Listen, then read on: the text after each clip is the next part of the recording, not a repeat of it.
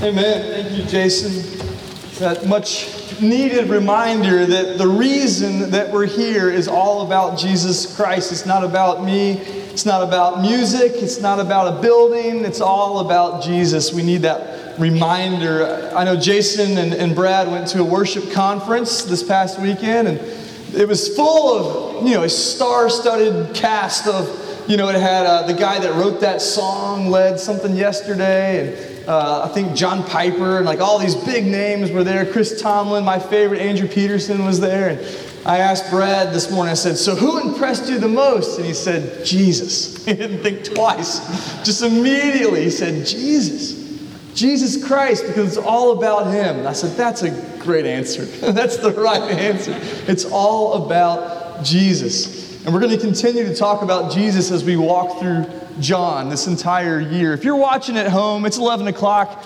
It's going to be after 11:28 when this finishes. Okay, I'm just telling you now. So just hang with me. We're going to be in the text. Just sit back and you can watch the whole thing online on, on Facebook or at woodmontbaptist.com. Click on worship services and you can watch the whole thing there, start to finish. It's going to be a, a good one. So just Get ready, okay?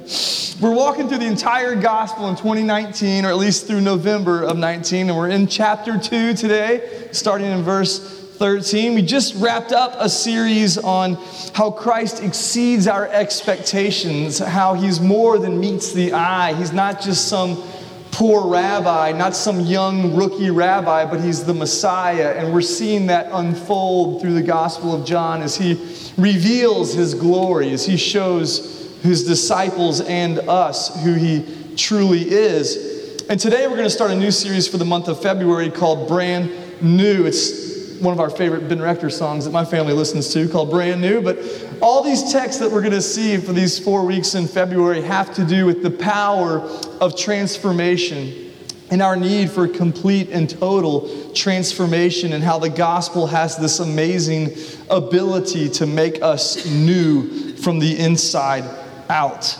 And so we're going to see today is a, a new temple. And then next week we're going to see what it means to have new hearts. And then we're going to close the month out with two sermons on what it means to have new birth, to be born again. So let's stand if you're able to this morning in honor of God's word as I read our text for today, John chapter 2, verses 13 through 22. Hear the word of the Lord.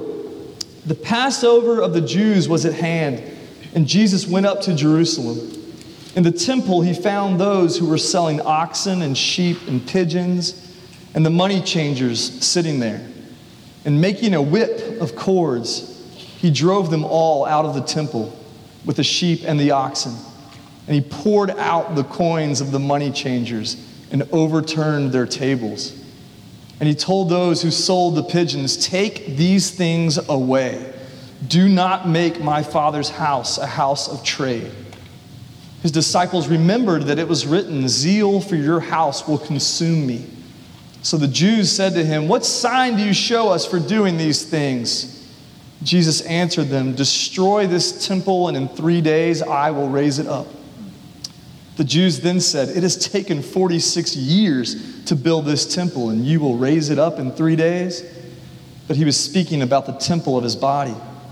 When therefore he was raised from the dead, his disciples remembered that he had said this, and they believed the scripture and the word that Jesus had spoken.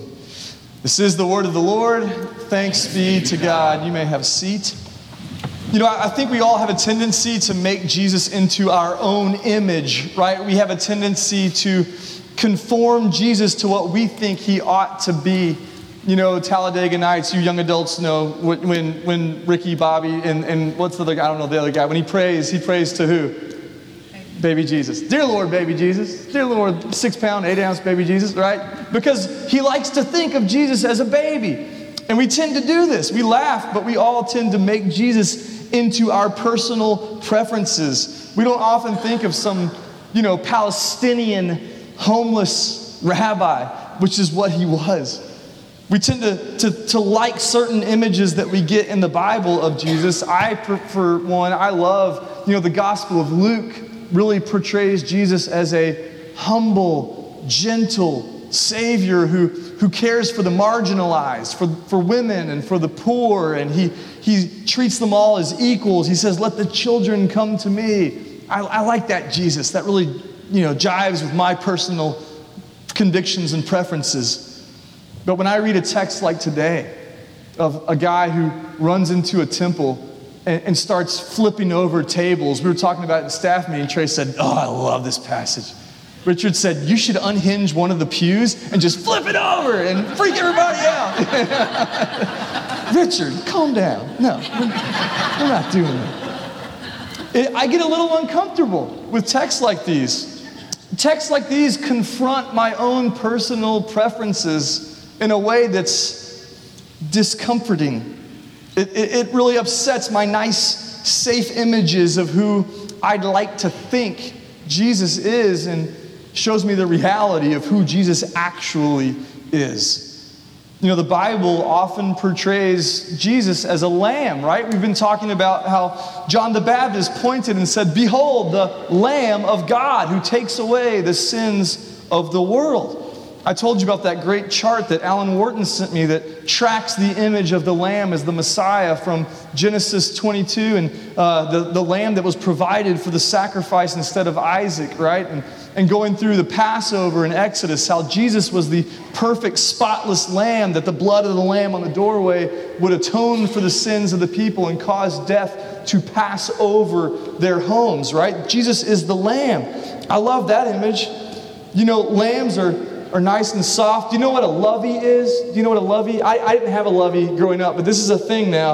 Um, I know Bruce and Angie Bennett, they're about to have another grandbaby. You probably have a lot of these, and, and I think it's a racket. You know, Jonathan, we're talking about everything's a racket. It's trying to get people to buy more things for baby showers, I think. But every kid I know that was born in the last, you know, 10 years has probably 10 or 12 loveys, you know. You got to have a bunch of these. And, and most of them are sheep. Isaiah calls this sheep lovey. I think this was May's. Morgan said this was actually May's lovey. And he calls it sheep lovey.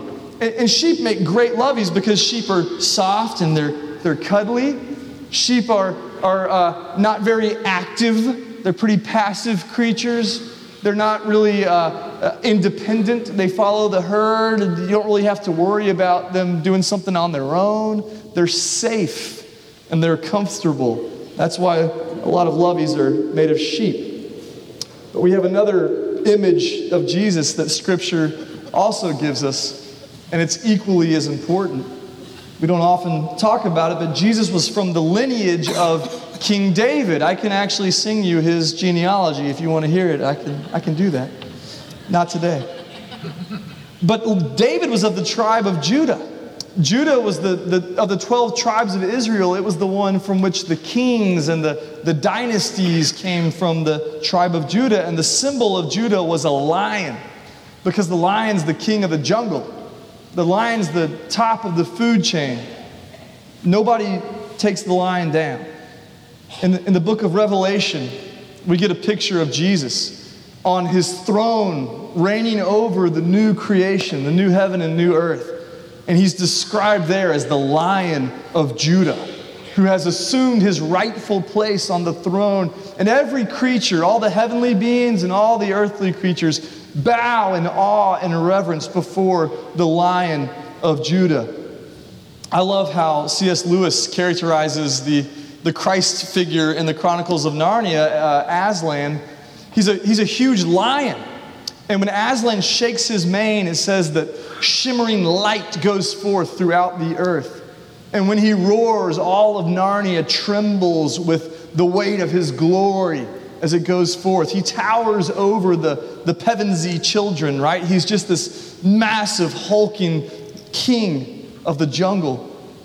And remember that scene before the Pevensie children ever meet Aslan for the first time? They're in the home of the beavers and Mr. Beaver's talking about Aslan's on the move. There's rumors that he's coming back to Narnia. The snow is melting. And the children are like, Who's Aslan? They're like, Who's Aslan? And they're describing him to the children. They're saying he's got these huge teeth and he's got these mighty claws and he's muscles and he's enormous. And Lucy, who's like five or six, is just cowering in fear. And she says, Is he safe? And Mr. Beaver says, Goodness, no, he's not safe. Did you just hear what I said? He's, he's got all these weapons and he's powerful and he's mighty, but he's good. Remember that? He's not safe by any means. He's not tame. He's not safe, but he's good. He brings swift and mighty justice, but we can always trust his goodness, his righteousness, his rightness when he judges. So here we have a story in John 2 where we see the lion in action. Verse 12 tells us that after the miracle of water into wine in Cana, that Jesus and his mom and his brothers, yes, Jesus had brothers, you know, the, the perpetual virginity of Mary uh, that some faiths teach. We don't believe that because the Bible says that he had brothers. And they stayed in Capernaum for a few days. How many of you have been to Capernaum? Fulchers, I know. You've been to Capernaum? I didn't know that. That's amazing. Not Capernaum, Georgia. Capernaum, okay. Nice, the real one. That's impressive. I've never been there.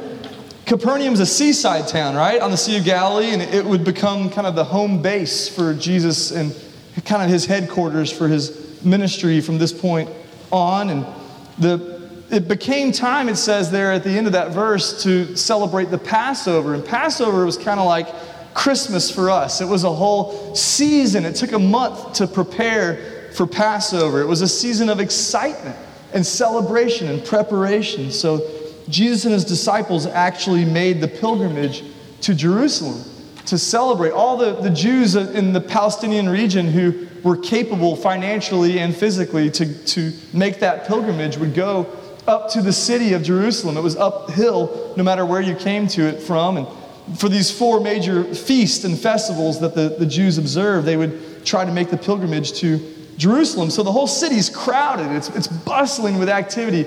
Uh, scholars tell us there were over 250,000 people in the walls of Jerusalem. It's not that big ge- geographically, but they would pack in for, this, uh, for these festivals.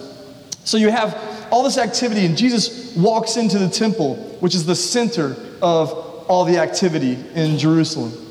The temple was built at the highest point of Jerusalem, and Jerusalem was built on the highest point in Palestine. It dominated the skyline, if you will, of the city of Jerusalem. The temple was the focal point. And there's two Greek words in this passage that are both used for temple, and they're, they're very different. The, the word that's used in verse 14 here is hieron, which refers to the entire temple complex. The other word is naos, and naos refers to the, the inner part of the temple. Show that picture, Andy. The inner part of the temple where only the, the priests could go and, and the Jewish men. That's right there, where the, that's the naos, where the Jewish men would go to make sacrifices uh, and atone for their sins. And, and, there was an altar there just through that, that gate, the, the Nicanor gate. Uh, this is not how it looks today. This is a, a replica. Uh, it was all torn down. 70 AD. But the, the, the Naos is that temple proper there in the middle. And we know that Solomon actually built the first temple, this beautiful temple, in the 900s BC, and it was destroyed by the Babylonians when they came in in 586 BC. So when the exiles were released by Cyrus, the, the Persian, uh, in 535 BC, and they came back to Jerusalem, what's the first thing they did when they got back to Jerusalem? They built the temple. The temple was the center of Jewish life because it, it contained all the cultic practices of worship and rituals for the Jewish people. So Zerubbabel, that's a great word to say, Zerubbabel, he was of the line of David. He was one of those Judahites who led the first group of captives back from Babylon, and they built the second temple. But it was a pretty modest structure. It wasn't, you know, a really beautiful thing. So when Herod the Great, the, the Roman puppet governor of Judea, when he became the, the, the king of Judea in 37 BC, he decided to make an upgrade. Herod the Great was determined to leave a legacy behind in the great buildings that he would establish, all these amazing structures that he spent tons of money on. But his masterpiece, his lasting signature piece, was the temple. He was raised as a Jew. He knew the importance of the temple. He said, This will be my masterpiece. So he spared no expense and he ordered a massive overhaul of the temple starting in 20 BC. And the crazy thing is, it wasn't actually completed until 66 AD. You see in the passage, they say that it took 46 years just to build the Naos, but the whole Hieron complex wasn't finished until 66 AD. So over 80 years of construction. And the crazy thing is, in 70 AD, it was completely destroyed by the Romans. It only stood for less than four years. I think that's fascinating. So Herod expl- expanded this temple complex to have all these porticos. You see, there's columns, those are all different porticos uh, all, all along it, and these massive courtyards on the outside. Those were the court of the Gentiles. That's where anyone, whether you were Jewish or not, was able to come and pray and worship in those outer courtyards. And that is where Jesus and his disciples walked in and found what they found. Instead of all nations coming to pray and learn about the one true God, they find a den of iniquity. It's been turned into Las Vegas. Anyone was welcome to come and pray in, in those court of the Gentiles, and they have turned this into a, a den of iniquity. Isaiah 56 7, the Lord says, My house shall be called a house of prayer for all peoples, all nations. The temple wasn't meant just for Jews, it, it contained a place that was meant for the whole world to come and learn about the true Lord because the Lord is the God of all creation. He desires all nations to know him as Lord and Savior. So when Jesus and his disciples arrived there into the court of the Gentiles, this holy and sacred place that's set apart for worship and evangelism in those courtyards, it shocks them. D.A. Carson, the great New Testament scholar, writes Instead of solemn dignity and the murmur of prayer, don't you love that? The murmur of prayer? There is instead a bellowing of cattle and the bleating of sheep. Instead of brokenness and contrition, holy adoration, prolonged petition, there is instead noisy commerce. There's animals everywhere. There's sheep, there's cows, there's birds, it says. Do you know, have you ever experienced what a lot of sheep and cows smell like? It's gross. Gross in God's house. But the animal's stench wasn't as bad as the human sin that Jesus stumbled upon in those courtyards.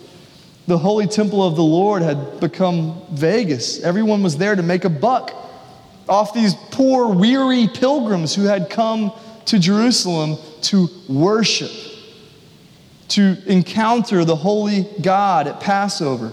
And the crazy thing is, it wasn't even the Romans who were exploiting the people, it was the priests. It was the Jewish priests who had set up this whole system of exploiting the poor. First, the pilgrims had to pay a temple tax just to gain admission to the temple, and they couldn't use the Roman coins that they all had because Caesar's picture was on it. So they had to exchange their Roman currency for the Jewish shekels. And the money changers were happy to exchange their money so they could pay their temple tax, but of course they charged a fee.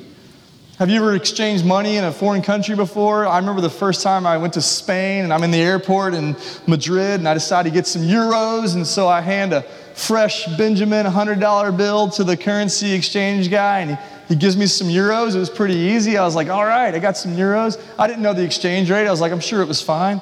And then I actually did the math on it. I only got back about 75 bucks worth of euros, right? They charge you an arm and a leg to exchange currency at some of these places. I was shocked that, that that's kind of what was happening in this place that was meant for worship. It's not even so much that money changing is a bad thing. It's kind of a necessity, right? You, you have to get euros if you're in Europe, right? It's, it's not even that selling animals was such a bad thing because people needed to make sacrifices. It was convenient for them not to have to bring them from their home. The, the problem was mainly with the location. Where are they conducting these activities? In the holy temple of the Lord in the courtyard that was designed for prayer and petition for all nations. The corruption of the priesthood had led to the profaning of the Lord's house, and Jesus was not having it. He makes a whip of cords, it says, probably from the, the ropes that were used to tie the, the animals, and he sends everyone packing. The, the Phillips, J.B. Phillips translation of the Bible, Dr. Sherman quoted it yesterday at Doris's funeral. Not this verse, but the Phillips translation. It says, verse 15, so he made a rough whip of rope and drove the whole pack of them, sheep and cattle as well, out of the temple. It's the lion of Judah. And he lets everybody know, everyone who's there, know that I'm giving you a choice. You either clear out of here or you get whipped. What's it going to be? I'm turning over your tables. You are done. You're done. No more evil practices here in this place. Pours out their coins. You want your money? You pick it up. Whew. It's tough to imagine Jesus doing this, don't you? It's, it's an, I don't condone violence, but we have to see that this is a moment of extreme sin and extraordinary circumstances, and it calls for an extraordinary reaction from our holy God.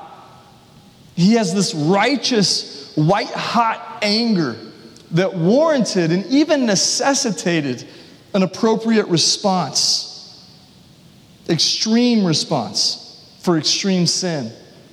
Jesus is standing there and he's got this whip in hand, and his disciples are amazed by what they're seeing. They thought they were just following this rabbi again at this point, and they remember somehow the Spirit calls to their mind Psalm 69, verse 9 Zeal for your house will consume me.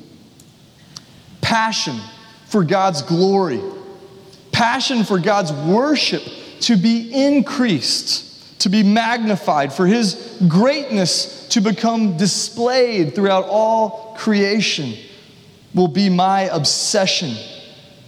The Greek word for consume here means to be eaten up. When Martin Luther, the reformer, was trying to explain this passage to his church, he said, You know what it's like to, to, to have something eating away at you? That's what this was to have something eating us up. The Hebrew word for consume means in a flame. Jesus burns white hot for the glory of God. You know, in, in our culture today, we've obviously gotten some really important things backwards. We've misplaced our zeal. Watch the Super Bowl this afternoon and see some zeal that may be misplaced. We're zealous over the wrong things. Our society is so confused over what to value. Our values and our, our meaning and purpose is all distorted. Gordon Dahl, he was a pastor who wrote this in the, in the 70s. He wrote this, and it's still true today. It haunts me. I've, I've said this before. Most Americans tend to worship their work, work at their play, and play at their worship. That's so good. Most Americans tend to worship their work, work at their play, and play at their worship. We've gotten it all twisted. Think about it. We give thanks to our work for providing for us. I'm so grateful for my job. It's how I eat. My, my job is my identity. It's who I am. It defines me. I eat, sleep, and breathe my work.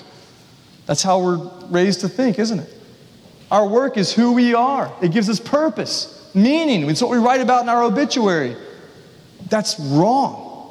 That should not define us. That should not be what we eat, sleep, and breathe. And then we put in long hours of hard work for what's supposed to be recreation. You know, someone generously, after watching my golf game on the golf trip in August, donated some golf lessons to me. I'm so grateful. I can't wait to take them in this spring and, and improve my game. I love the game of golf, I think it's great.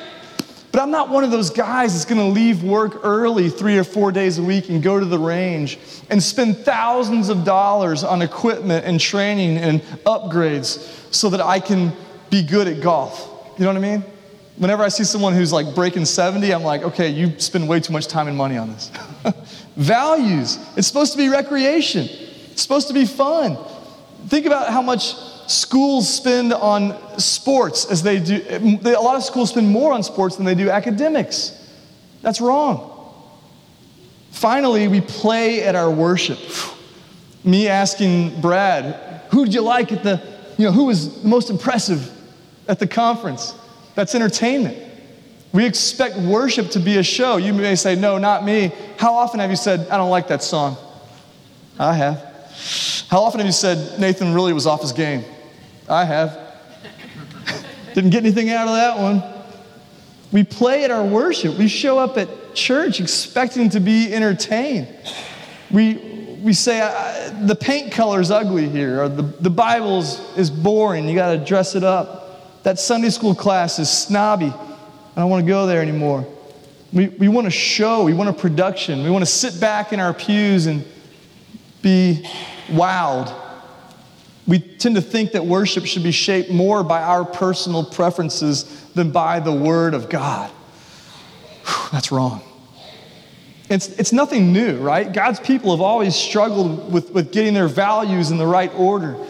In the days of the prophet Jeremiah, the people of Israel had gone after idols and they, they'd broken the covenant promises that they had enacted in these covenants with the Lord God. They figured they could always count on the temple being there. We always got the temple. We can do whatever we want to. We got the temple here. We're covered. We're good. They figured they could just float in, do their sacrifices, and go out saved. That's not true. Jeremiah called them out on it. Look at Jeremiah 7, verses 8 through 11. Behold, you trust in deceptive words to no avail. Will you steal, murder, commit adultery, swear falsely, make offerings to Baal, and go after other gods that you have not known, and then come and stand before me in this house, which is called by my name, and say, We are delivered, only to go on doing all these abominations? Has this house, which is called by my name, become a den of robbers in your eyes? Behold, I myself have seen it. Yes, it has, declares the Lord. The people came into God's house, they did their thing and went through the routines and then left and said, Let's go back and do whatever we kept on doing. Right back into their sin. Nothing changed.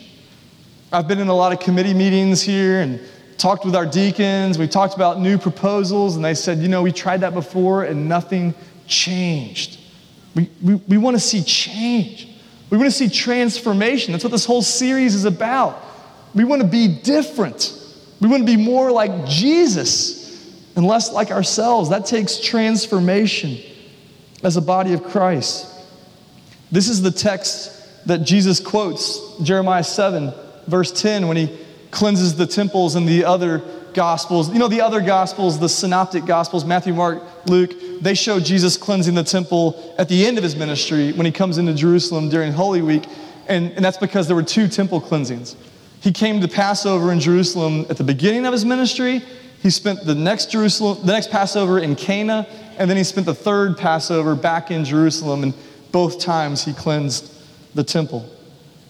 How often do we go through the motions of church, maybe even Bible study or Sunday school, and nothing changes in us? You, you cannot encounter the living God and walk away changed. You can't do it. Walk away not changed. Big difference. You can't encounter the living God and walk away unchanged. We need more than a corrective. We, we, we need a Savior to show us our values and what matters most and, and pull us out of this death spiral because getting our values wrong will lead to destruction. Here comes Jesus, the roaring lion who comes to bring us that corrective. The prophet Malachi in the 400s BC spoke of a divine messenger who would come to the Lord's temple and purify it. He spoke of the Messiah who would restore worship but who can endure the day of his coming? And who can stand when he appears? For he is like a refiner's fire and like fuller's soap. He will sit as a refiner and purifier of silver, and he will purify the sons of Levi, those corrupt priests, and refine them like gold and silver, and they will bring offerings in righteousness to the Lord. You know, Jesus didn't just restore proper worship by driving out these sinners and these money changers and sellers of animals. He didn't just cleanse the temple by, by correcting the priests. He, he offered his own body as a new temple. The zeal that Jesus had for God's glory did indeed consume him.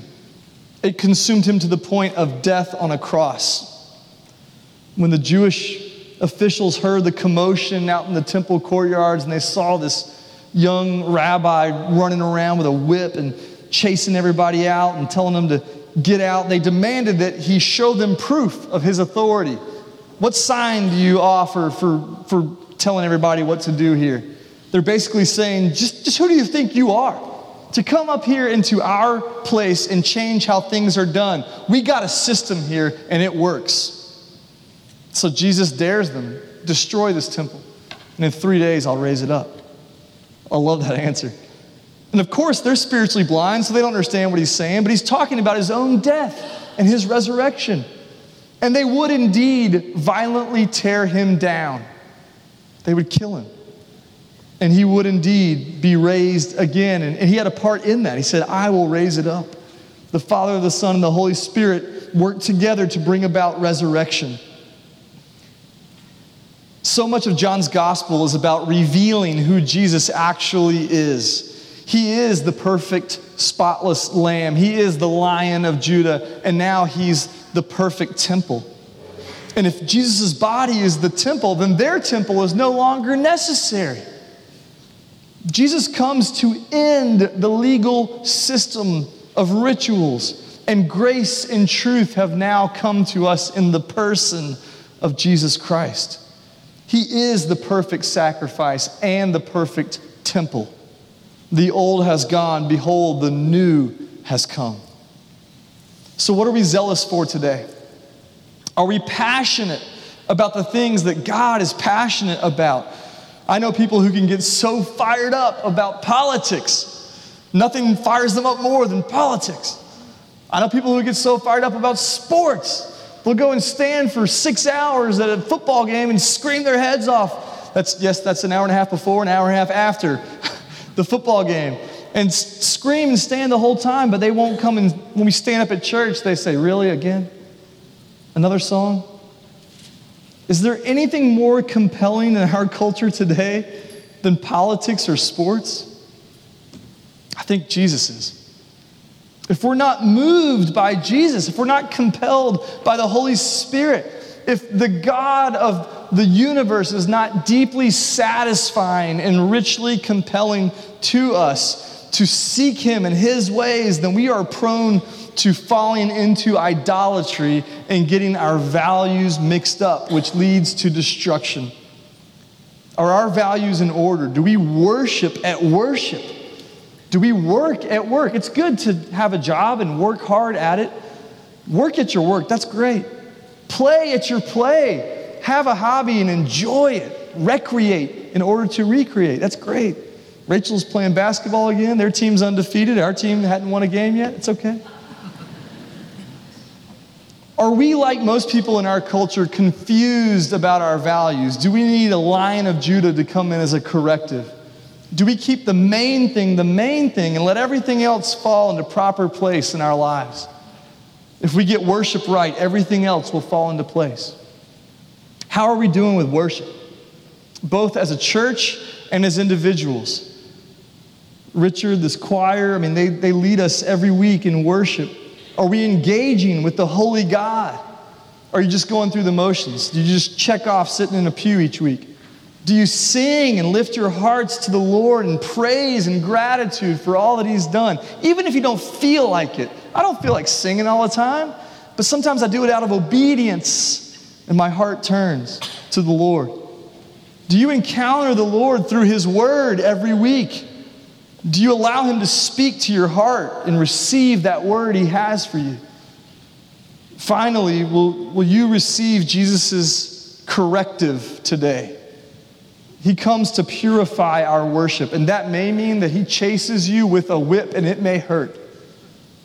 It can be terrifying, but it's necessary to allow for extreme measures. Are we as fed up with sin and idolatry as much as he was that day in the temple courts? I'm not talking about us going out in our culture with a whip and us whipping others, right? Fix it. That's not what I'm talking about. We're not Jesus. He has the authority to wield the whip. We do not. What I'm talking about is applying that whip to our own lives, actually allowing Jesus' purification on ourselves. Let us become people who are so zealous, so overflowing, so burning, so full of Him that nothing else can intrude. Do you know what will happen if we do this? We'll develop a real reverence and awe for, for God and, and, and all that we do in our lives.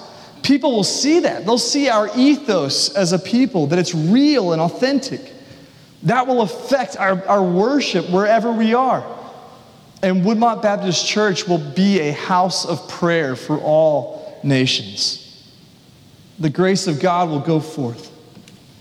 May God deliver us from idolatry, from any lower concept of Jesus Christ anything less than we see in our awesome, transcendent, omnipotent, omniscient lion and lamb. Let's pray.